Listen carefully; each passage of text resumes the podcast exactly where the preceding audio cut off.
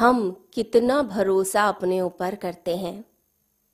अगर किसी व्यक्ति को कहा जाए कि आप दो दिन के बाद क्या ये काम कर देंगे तो व्यक्ति कहता है कि देखते हैं, मूड कैसा रहता है, कैसी सिचुएशन रहती है, क्या मैं कर पाऊँगा, नहीं कर पाऊँगा, ऐसा कोई वचन, कोई वायदा मैं नहीं दे सकता हूँ। तो व्यक्ति खुद पर ही भरोसा नहीं करता कि हम इस कार्य को पूर्ण कर पाएँगे कि नहीं कर पाएँगे। कई बार हम कोई काम स्टार्ट करते हैं और तब भी सेल्फ डाउट आने लग जाता है। तो सेल्फ डाउट क्या आता है? पता नहीं है काम पूरा होगा कि नहीं होगा, मेरा ये प्रोजेक्ट सक्सेसफुल होगा कि नहीं होगा। पता नहीं इस वातावरण में जहाँ पर मैं हूँ, मैं वहाँ एडजस्ट हो पाऊँगा कि नहीं हो पाऊँगा। तो अपने ऊपर ही भरोसा व्यक्ति को नहीं होता, अपने ऊपर तो कंट्रोल भी नहीं होता। कोई चीज़ आ जाए, हम मन में पूरा निश्चय करके चलते हैं कि आज तो बिल्कुल भी हमें क्रोध नहीं करना, आज तो बिल्कुल स्ट्रेस फ्री लाइफ बितानी है।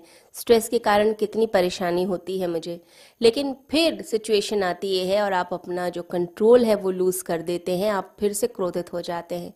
फिर से वैसा ही स्ट्रेस का माहौल अपने लिए, अपने मन के लिए, अपने शरीर के लिए पैदा कर देते हैं। तो जो आत्मजयी है, जो आत्मज्ञानी है, जो चितात्मना है उसे खुद पर भरोसा होता है। उसे पता होता है कि मैं ये चीज़ कर पाऊँगा। मैंने ये निश्चय किया है, मैंने ये संकल्प किया है तो वो संकल्प मेरा ज़रूर ज़रूर पूर्ण होगा। तो स्वयं पर भरोसा होता है ऐसे व्यक्ति को। इसलिए कैसी भी सिचुएशन आ जाए, कई बार ऐसी ऐसी परिस्थिति आ जाती है जो नॉर्मल व्यक्ति के लिए तो बड़ी ही मुश्किल होती हैं। लेकिन जो व्यक्ति अपनी आत्मा में स्थिर है, जो अपने आप को जानता है वो कठिन से कठिन परिस्थिति में भी पार हो जाता है। दूसरी बात, ऐसा व्यक्ति स्वयं को जानना शुरू कर देता है, स्वयं को जानता है। हम किसी शत्रु पर भी विजय प्राप्त करना चाहते हैं तो उसके बारे में भी जानते हैं।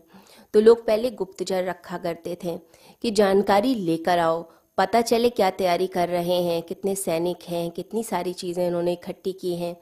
क्या स्ट्रैटेजी उनकी होगी, क्या प्लानिंग होगी, हमारे ऊपर अटैक कैसे करेंगे?